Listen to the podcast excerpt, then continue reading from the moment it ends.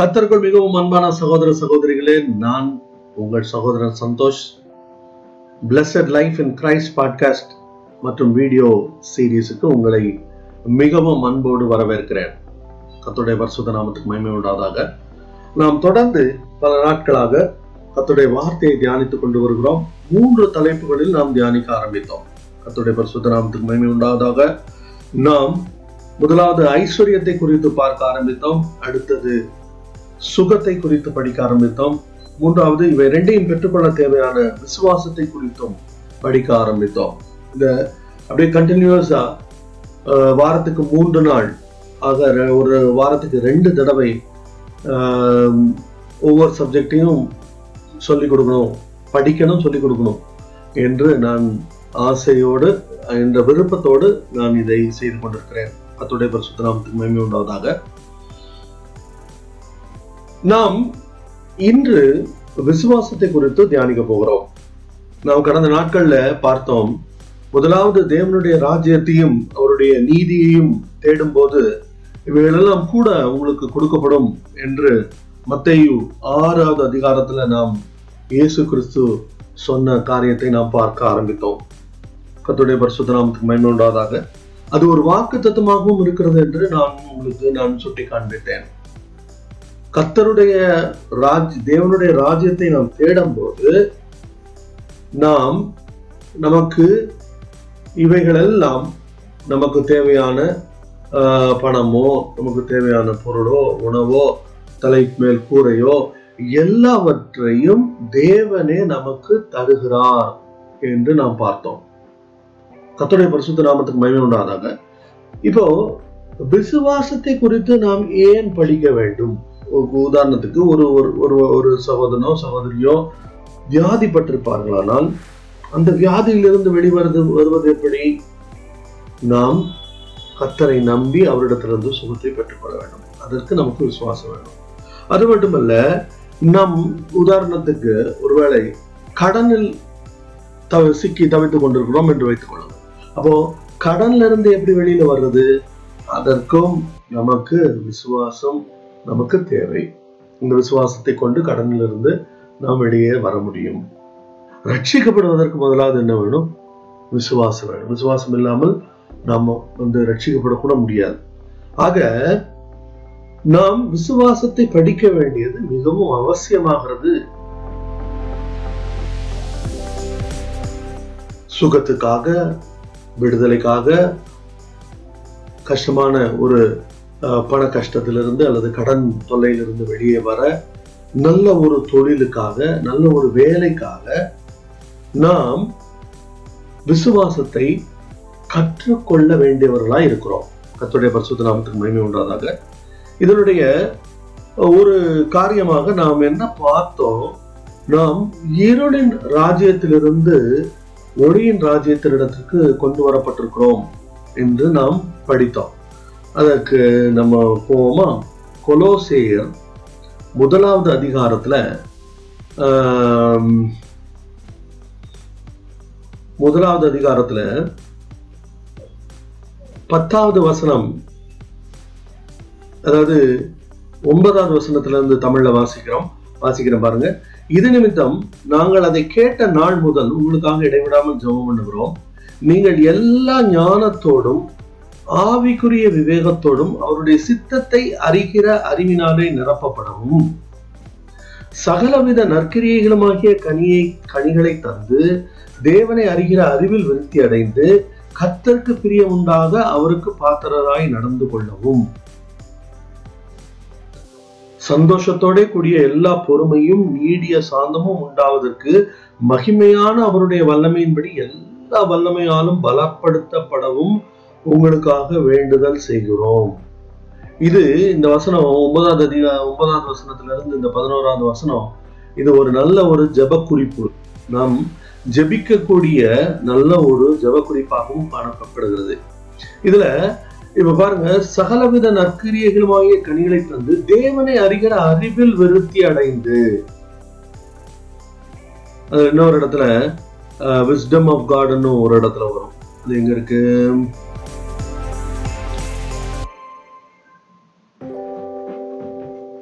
இந்த இருக்கு. அது அதான் ஒன்பதாவது வசனம். நீங்கள் எல்லா ஞானத்தோடும் இந்த ஞானம் ஞானம் அப்படின்னா எல்லா ஞானம் அப்படிங்கும் போது இந்த ஞானம் என்னது? ஞானம் என்பது அவருடைய வழியில் செயல்படு அவருடைய வார்த்தையின்படி அவருடைய வழிகளில் நாம் நடக்கும்போது அதுதான் ஞானம். கத்துடைய பிள்ளைகளே பிரியமான சகோதரர்களே சகோதரிகளே நம்ம இதுவரைக்கும் எந்த ராஜ்யத்துல இருந்தோம் இதுக்கு முன்னாடி நாம் இருளின் ராஜ்யத்துல இருந்தோம். அப்ப இருளின் ராஜ்யத்தில் இருக்கும்போது இருளின் ராஜ்யத்தின் வழிகளை பின்பற்றுகிறவர்களாக இருந்தோம். இப்ப ஆண்டவர் என்ன பண்ணியிருக்காரு? நம்மள ஒளியின் ராஜ்யத்துக்கு அவருடைய குமாரனுடைய ராஜ்யத்துக்கு ஒளியில் உள்ள பரிசுத்தவான்களோடு நமக்கு என்ன பண்ணியிருக்காரு? அவர் நமக்கு ஒரு பங்கு கொடுத்து நம்ம அந்த அந்த ராஜ்யத்திலிருந்து இருளின் ராஜ்யத்திலிருந்து ஒளியின் ராஜ்யத்தின் இடத்திற்கு கொண்டு வந்து விட்டார். அதோடைய பரிசுத்த நாமத்துக்கு மகிமை உண்டாதாக இப்போ கொண்டு வந்ததுக்கு அப்புறம் இப்போ நமக்கு இந்த ராஜ்யத்தில் நாம் எப்படி செயல்பட வேண்டும் என்று நாம் படிக்க வேண்டும்.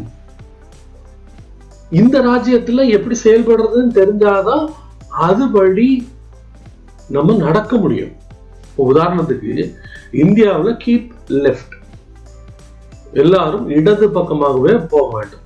ரோட்ல நான் என்னுடைய இடது கை பக்கத்துல ஓரத்துல போய் கொண்டிருந்தால் எதிர்த்தாப்புல வர்றவர் அவருடைய இடது கை பக்கத்தில் வருவார். அது வந்து எனக்கு வலது கை புறமாக இருக்கும். ஆகவே ரெண்டு பேரும் இடிக்காம கொள்ளாம ஒரே ரோட்ல டிராவல் பண்ண முடியும். ஆனால் அமெரிக்காவில் கீப் ரைட் அப்போ அமெரிக்காவில் நான் கார் ஓட்டுறேன்னா என்ன செய்யணும்? நான் வந்து வலதுபுறமாகவே நான் ஓட்டி கொண்டு வர வேண்டும். அப்போது எனக்கு எதிர்த்தாப்பில் வருகிறவர் அவருடைய வலதுபுறமாக எனக்கு இடதுபுறத்தில் அவர் வந்து கொண்டிருப்பார். அப்போது இங்கேயும் ஆக்சிடென்ட் நடக்காது அங்கேயும் ஆக்சிடென்ட் நடக்காது. ஏன்? வி ஆர் ஃபாலோயிங் ரூல்ஸ் அந்த தேசத்தினுடைய சட்டத்தை நாம் பின்பற்றுகிறோம். அதனால நம்மால் என்ன பண்ண முடிகிறது? தெளிவாக எந்த ஆக்சிடென்ட் இல்லாமல் போய் வர முடியும். எனக்கு அருமையான சகோதர சகோதரிகளை எனக்கு இப்போ ஒரு காரியம் ஞாபகம் வருது. என்னுடைய நண்பன் அவன் வந்து அமெரிக்காவில் லைசன்ஸுக்காக அவன் போய் டெஸ்ட் எழுத போனான். டெஸ்ட் எழுதியாச்சு. இனி அடுத்தாப்புல ஹேஸ் டு கிவ் த அவருடைய டீச்சர் அந்த டிஎம்பி இன்ஸ்பெக்டரோட அவன் வந்து ட்ரைவ் பண்ணோம். அப்போ என்ன நடந்துச்சு? அவன் வந்து இந்தியாவில் ஏற்கனவே கார் ஓட்ட பழகி லைசன்ஸ் வாங்கியிருந்தான். அவன் அவர் அந்த டிஎம்பி இன்ஸ்பெக்டரை ஏற்றிக்கிட்டு என்ன பண்ணான் தெரியுமா? அந்த டிஎம்பி ஆஃபீஸ்ல இருந்து வெளியில கிளம்பும் போது தெளிவா லெஃப்ட் லெஃப்ட்ல வச்சு ஓட்டினான். ரொம்ப தூரம் போகலை. ஒரு அவர் அப்படியே அவனை கூர்ந்து இப்படி பார்த்து கொண்டே இருந்தாராம். ஒரு um, சம்திங் லைக் ஒரு uh, ஒரு சிக்ஸ்டி டு 90 செகண்ட்ஸ் ஒரு ஒன்று ரெண்டு நிமிஷத்துக்குள்ளார சொன்னாரா ஆஸ்ட் டு ஸ்டாப் ஸ்டாப் நிறுத்து வில் கெட் பேக் அப்படின்னு சொல்லி கூட்டிகிட்டு போய் ஃபெயில்னு எழுதி கொடுத்துட்டார். ஏன்? பிகாஸ் அதுக்கு காரணம் என்ன? அவன் வந்து எடுத்த உடனே என்ன பண்ணுறான் தவறான அவன் அந்த ஊரில் கீப் ரைட் டிரைவ் பண்ண வேண்டிய அவன் கீப் லெஃப்ட்ல வந்து டிரைவ் பண்ணதுனால உடனே ஃபெயில் ஆயிட்டான். எனக்கு அருமையான சகோதரனை சகோதரியே இன்று ஆவிக்குரிய வாழ்க்கையில நம்ம வந்து ஆண்டவருடைய பிள்ளையா இருக்கோம். நம்முடைய வாழ்க்கையில பல விதமான தோல்விகளுக்கு ஒரு காரணம் என்னன்னா நம்ம வந்து we are still operating from the system uh, அப்போ அது வந்து இந்த தேவனுடைய ராஜ்யத்தில் அது ஒர்க் ஆகாது. அதனாலவே நிறைய பேருக்கு என்ன பண்றதுன்னு தெரியல. கிறிஸ்தவ ஜீவியம் வந்து பெரிய சிரமமா இருக்கு. ஆனால் எனக்கு அருமையான சகோதரனை சகோதரியே நீங்க வந்து கரெக்டான இடத்துக்கு வந்து சேர்ந்திருக்கீங்க. ஏன்னா இங்க வி ஆர் நம்ம வந்து இந்த தேவனுடைய ராஜ்யத்தில் நாம் எப்படி செயல்பட வேண்டும்? அதனுடைய சட்ட திட்டங்கள் என்ன? அதை அதிலிருந்து எப்படி காரியங்களை பெற்றுக்கொள்ள வேண்டும் என்பதை குறித்து நாம் இங்கு படித்துக் கொண்டிருக்கிறோம். லலுயா சோ எனக்கு அருமையான சகோதரனே சகோதரியே ஒரு நல்ல ஒரு காரியத்தை கவனித்துக் கொள்ளுங்கள். நாம் விசுவாசத்தை இதனாலதான் படிக்கணும். ஓகே இப்போ அப்போ விசுவாசத்தை குறித்து படிக்கும் போது நம்ம என்ன பண்றோம்? அந்த ஆண்டவருடைய தேவனுடைய வழியில் நடப்பதற்கும் அதில் கிரிய செய்வதற்கும் ஏற்ற காரியங்களை நாம் படிக்கிறோம். அப்படி படிக்கும்போது தான் நம்ம போன வாரம் இன்னும் போன வாரம் இல்லை போன அஹ், இந்த ஃபெய்த் எபிசோடுல நம்ம அஹ், வந்து ஆப்ரஹாமை குறித்து பார்க்க ஆரம்பித்தோம். ஒரு அஹ், ஒரு என்ட்ரன்ஸ் கொடுத்தார். கத்தோடைய பரிசுத்த நாமத்துக்கு மகிமை உண்டாதாங்க கத்தோடைய பரிசுத்த நாமத்துக்கு மகிமை உண்டாதாங்க அப்போ ஆபிரஹாமை குறித்து நாம் என்ன வாசிக்கிறோம்? வாங்க நம்ம ரோமர் நாலாவது அதிகாரத்துக்கு போவோம். ரோமர் நாலாவது அதிகாரம். ஆபிரஹாம் கிரியைகளினாலே நீதிமானாக்கப்பட்டானாகில் மேன்மை பாராட்ட அவனுக்கு ஏது உண்டு? ஆகிலும் தேவனுக்கு முன்பாக மேல மேன்மை பாராட்ட ஏது இல்லை. வேத வாக்கியம் என்ன சொல்கிறது? ஆபிரகாம் தேவனை விசுவாசித்தான். அது அவனுக்கு நீதியாக எண்ணப்பட்டது என்று சொல்கிறது. கத்தோடைய பரிசுத்த நாமத்துக்கு மகிமை உண்டாதாங்க இங்க ஒரு காரியத்தை நான் லேசா கோடு போட்டுட்டு போயிடுறேன். அது என்ன? ஆபரகாம் வந்து அவனுடைய கீழ்ப்படிதலினால் அவன் நீதிமானாக எனப்பட்டான் அவனுடைய விசுவாசத்தினால அவன் கீழ்ப்படினான் அதன் நிமித்தமாக அவன் நீதிமான் என்று எண்ணப்பட்டான். இது பழைய ஏற்பாட்டில் ஆபிரஹாமுக்கு நடந்தது. ஆனால் நாம் புதிய ஏற்பாட்டின் காலத்தில் இருக்கிறோம் புதிய உடன்படிக்கையின் கீழ் இருக்கிறோம். நமக்கு நம்மை அவருடைய மரணத்தின் மூலம் அவர் நீதிமான் ஆக்கி இருக்கிறார். இது இந்த ரெண்டுக்கும் உள்ள ஒரு வித்தியாசம். சரி இப்போ பழையபடி நம்ம வந்து ஆபிரகாமுடைய வாழ்க்கையை நம்ம பார்ப்போம். அதில் அப்படியே பார்த்துட்டு வரும்போது பதினேழாவது வசனத்துல அங்க என்ன வாசிக்கிறோம் பாருங்க. அநேக ஜாதிகளுக்கு உன்னை தகப்பனாக ஏற்படுத்தினேன் என்று எழுதியிருக்கிறபடி அவன் தான் விசுவாசித்தவருமாய் மரித்தோரை உயிர்ப்பித்து இல்லாதவைகளை இருக்கிறவைகளை போல அழைக்கிறவருமாய் இருக்கிற தேவனுக்கு முன்பாக நம் எல்லாருக்கும் தகப்பனானான். உன் சந்ததி இவ்வளவா இருக்கும் என்று சொல்லப்பட்டபடியே தான் அநேக ஜாதிகளுக்கு தகப்பனாவதை நம்புகிறதற்கு ஏதுவில்லாதிருந்தும் அதை நம்பிக்கையோடே விசுவாசித்தான். அவன் விசுவாசத்தில் பலவீனமாய் இருக்கவில்லை. அவன் ஏறக்குறைய நூறு வயதுள்ளவனாய் இருக்கும்போது தன் சரீரம் செத்து போனதையும் சாராளுடைய கற்பம் செத்து போனதையும் எண்ணாதிருந்தான். தேவனுடைய வாக்கு தத்துவத்தை குறித்து அவன் அவிசுவாசமாய் சந்தேகப்படாமல் தேவன் வாக்கு தத்தம் பண்ணினதை நிறைவேற்ற வல்லவராய் இருக்கிறார் என்று முழு நிச்சயமாய் நம்பி தேவனை ப- மகிமைப்படுத்தி விசுவாசத்தில் வல்லவனானான். கத்துடைய பரிசுத்த நாமத்துக்கு மகிமை உண்டாதாக. நம்ம இங்க என்ன வாசிக்கிறோம்? அநேக ஜாதிகளுக்கு உன்னை தகப்பனாக ஏற்படுத்தினேன் என்று எழுதியிருக்கிறபடி அங்கு ஆபரகாமுக்கு தொண்ணூறு வயசு. அங்க அவனுடைய மனைவிக்கு எண்பது வயசு. அவங்களுக்கு வந்து குழந்தை பெறுவதற்கு எந்த விதமான வாய்ப்பும் இல்லாத போது ஆண்டவர் என்ன சொல்றாரு? நான் உனக்கு ஒரு பிள்ளையை கொடுப்பேன். அப்படின்னு வாக்கு பண்றாரு. அப்படி வாக்கு தத்தம் பண்ணப்படும் போது அவன் என்ன மாதிரி பிஹேவ் பண்ணான்? அவன் வந்து ஆண்டவருடைய வார்த்தையை அப்படியே நம்பினான் ஏற்றுக்கொண்டான் கீழ்ப்படிந்தான். அவன் ஆண்டவர் என்ன பண்ணாரு? அவனுடைய பேரை மாத்தி விட்டுட்டாரு என்ன பேர் மாத்திட்டாரு? ஆப்ரஹாம் ஆபிராம் அப்படின்னு இருந்த பேரை ஆப்ரஹாம் என்று. ஆப்ரஹாம் அப்படின்னா ஜாதிகளுக்கு தகப்பன் அப்படின்னு பேரை மாத்திட்டார். இப்போ பேரை மாத்துனதுனால அவன் எல்லார்கிட்டயும் என்ன போய் இன்ட்ரடியூஸ் பண்ணணும்? நான் வந்து என் பேர் ஆப்ரஹாம் நான் ஜாதிகளின் தகப்பன். என் பேர் ஆப்ரஹாம் நான் ஜாதிகளின் தகப்பன். அவனுக்கு ஏராளமான வேலைக்காரர்கள் இருந்தார்கள் என்று நான் பார்க்கிறோம். அந்த வேலைக்காரர்கள் எல்லாம் எப்படி கூப்பிட்டுருப்பாங்க? ஆபிரகாம் ஐயா ஆபிரகாம் ஐயான்னு கூப்பிடுவாங்க அப்படின்னா ஜாதிகளின் தகப்பனே ஜாதிகளின் தகப்பனே அப்படின்னு கூப்பிடுவாங்க. அப்போ அந்த ஆண்டவருடைய வார்த்தைய அவன் அப்படியே ஏற்றுக்கொண்டது நிமித்தம் தன்னுடைய பேரை மாற்றுறதுக்கு ஒத்துக்கிட்டு பேரை மாற்றுறதுக்கு சாதாரணமா யாராவது விரும்புவாங்களா? விரும்ப மாட்டாங்க அதாவது சிறு வயதிலிருந்தே ஆஹ், அழைக்கப்பட்டு வருகிற ஒரு பெயரை மாற்றுவது என்பது அது வந்து ஒரு ஒரு ஒரு ஒரு வித்தியாசமான ஒரு காரியம். ஆனால் அதற்கு அவன் உடன்படுகிறான்.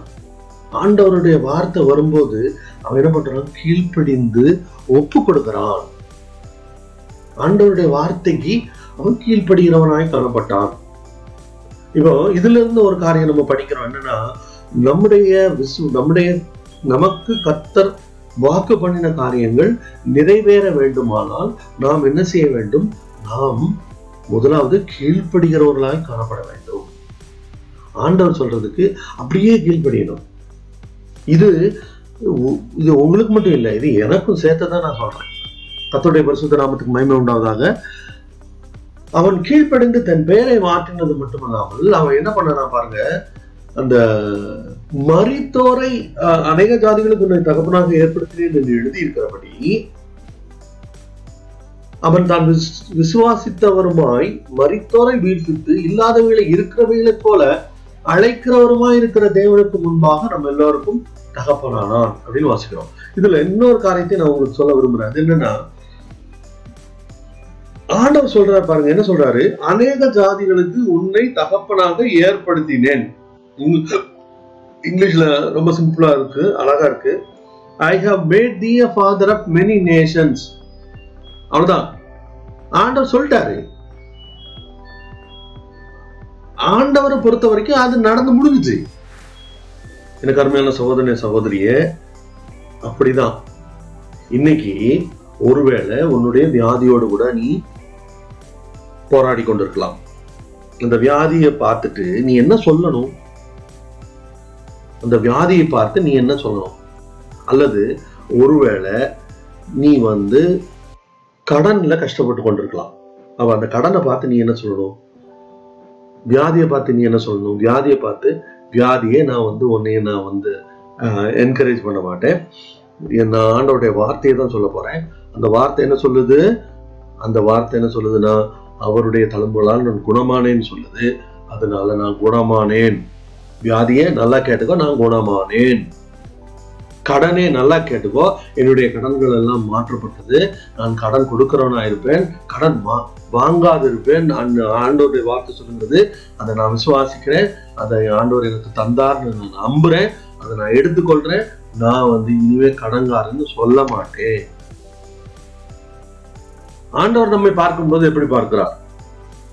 நிறைய பெண்டுகோஸ் விசுவாசிகள் சொல்ற மாதிரி மீட்கப்பட்ட பாவி ரட்சிக்கப்பட்ட பாவினா பார்க்கிறார். இல்ல நம்மை பார்க்கும்போது அவர் நம்மை நீதிமானாக காண்கிறார். எனக்கு அருமையான சகோதரனே சகோதரியே இந்த வெளிப்படுத்தல் நமக்கு வந்துட்டுன்னா நம்முடைய வாழ்க்கை அப்படியே மாறிடும்.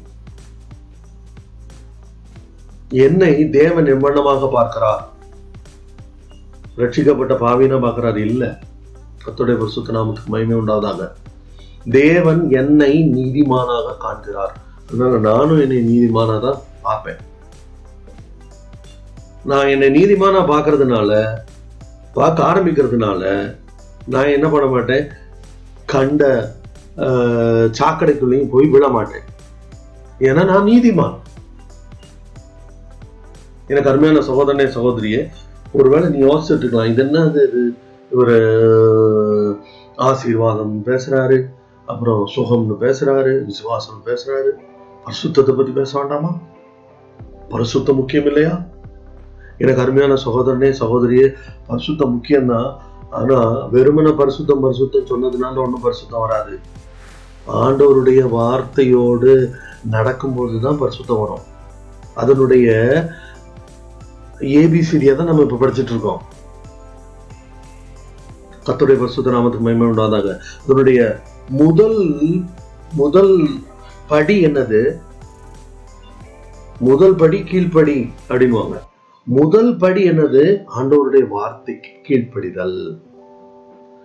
அது மட்டும் இல்ல ஆண்டவர் சொன்னதை நான் சொல்லணும். ஆண்டவர் என்ன சொல்லியிருக்காரோ அதை நான் சொல்லணும். அதுதான் தாழ்மைக்கு அடையாளம். ஆண்டவர் சொன்னதை சொல்லாம ஆண்டவர் நான் பார்க்கறத சொன்னேன்னா அதுக்கு பேரு பெருமை. இப்போ உதாரணத்துக்கு ஒருவர் வியாதியினால் கஷ்டப்பட்டு கொண்டிருக்கிறார் என்று வைத்துக் கொள்வோம் அவர்கிட்ட போய் ஐயா எப்படி இருக்கீங்க? அவர் ஒரு விசுவாசின்னு வச்சுக்கோங்க. ஸோ அவர்கிட்ட போய் நம்ம கேட்குறோம் ஐயா எப்படி இருக்கீங்க? உடனே அவர் சொல்றாரு நான் வந்து சோகமா இருக்கிறேன். உடனே கேட்கிறவங்களுக்கு எப்படி இருக்கும் விசுவாசத்தை குறித்து தெரிந்தவர்களா இருந்தால் விசுவாசத்தை குறித்த அறிவுள்ளவர்களா இருந்தால் அல்லது புது உடன்படிக்கையினுடைய காரியங்களை தெரிந்தவர்களா இருந்தால் அவங்க என்ன சொல்லுவாங்க? லேலுயா ஆமா உண்மைதான் பிரதர் கத்த சிலுவையில உங்களுக்கு சுகம் கொடுத்துருக்காரு. நாங்களும் அதை விசுவாசிக்கிறோம். உங்களோட உங்களுடைய விசுவாசத்தோடு நாங்களும் இணைந்து கொள்கிறோம். கத்தர் உங்களுக்கு பரிபூர்ண விடுதலை சீக்கிரமாக கட்டளையிடுவார் உங்களுடைய வியாதியின் படுக்கையை மாற்றுவார் அப்படின்னு சொல்லி உற்சாகப்படுத்திட்டு வருவாங்க. இதே இது இதே இது ஒருவர் அவர் வந்து ஒரு ரெகுலரான யாரையும் குறை சொல்வதோ மட்டம் தட்டுவதோ என்னுடைய எண்ணம் இல்லை. அது எனக்கு விருப்பமும் இல்லை. அது என்னுடைய வேலையும் இல்லை. ஆஹ் இங்கு நம்ம படிக்க வந்திருக்கோம்.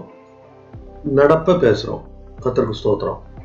ஆக அவர் வந்து உதாரணத்துக்கு ஒரு பெந்தகோச விசுவாசியாக இருந்தார் அவர் வந்து பொய்யே சொல்ல மாட்டார். அவர் என்ன பண்ண மாட்டார்? பொய்யே சொல்ல மாட்டார். அவர் என்ன செய்வாரு? உண்மையை மட்டும்தான் பேசுவார். அப்போ அவர்கிட்ட அவர்கிட்ட வந்து ஆஹ், இல்லாமல் இல்லாம அவர் இருக்காருன்னு வச்சுக்கோங்க. அவர்கிட்ட கேட்டால் அவருன்னு சொன்னார் ஐயோ வியாதினால கஷ்டப்பட்டு கொண்டு இருக்கிறாங்க இப்படி வலிக்குது அந்த வலிக்குது இந்த வலிக்குது வியாதி. அப்போ இல்லையா? சரியா? பரவாயில்ல. அது உங்களுக்கு அது உங்களுடைய சிம்டம்ஸ் அப்படி இருக்கு. உடம்புல வலி உண்மையிலே இருக்கவும் செய்யலாம். நம்ம இல்லை இருக்கிறத இல்லைன்னு சொல்றது தப்பு. இப்போ ஒருவேளை வலி இருக்கலாம். ஆனா தைரியமா இருங்க. நீங்க கவலைப்பட வேண்டியதில்லை. நம்ம வந்து ஜெபம் பண்ணுவோம். ஆண்டவர் ஏற்கனவே சிலுவையில் உங்களுடைய வியாதியை சுமந்து தீர்த்திருக்கிறார். நீங்க சுமக்க வேண்டியதில்லை. அப்படின்னு சொன்னா ஆ தின்னது வியாதி இருக்கு அதனால இருக்குன்னு சொல்றேன். இல்லைன்னா இல்லைன்னு சொல்ல போறேன். இருக்கிறதுனால நான் இருக்குன்னு சொல்றேன்.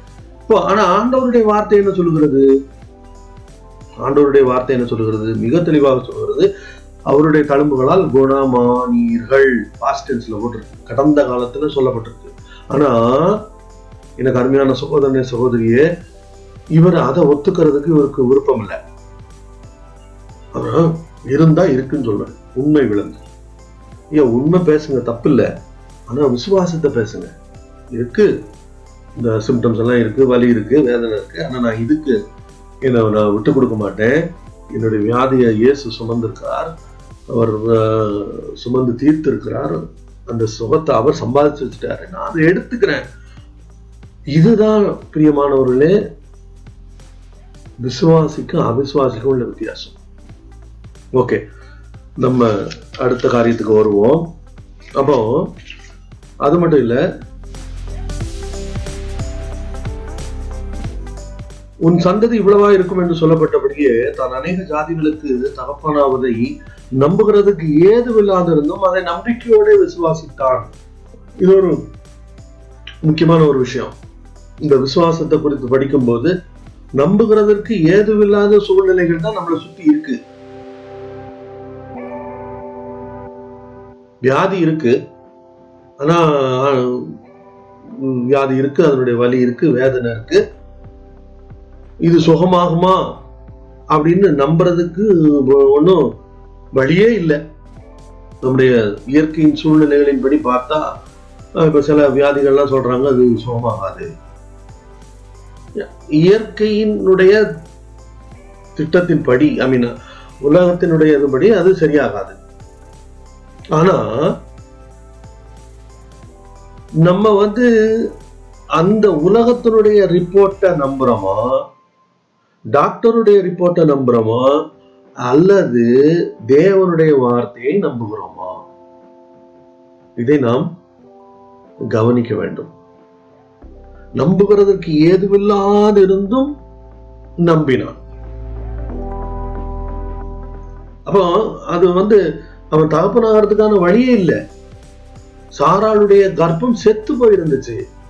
செத்து போன கர்ப்பத்துல இருந்து எப்படி ஒரு பிள்ளை உயிரோட ஒரு பிள்ளை அது முதல்ல அது அந்த கர்ப்பத்துல அது உண்டாகணும் அதுக்கப்புறம் அது வளரணும்.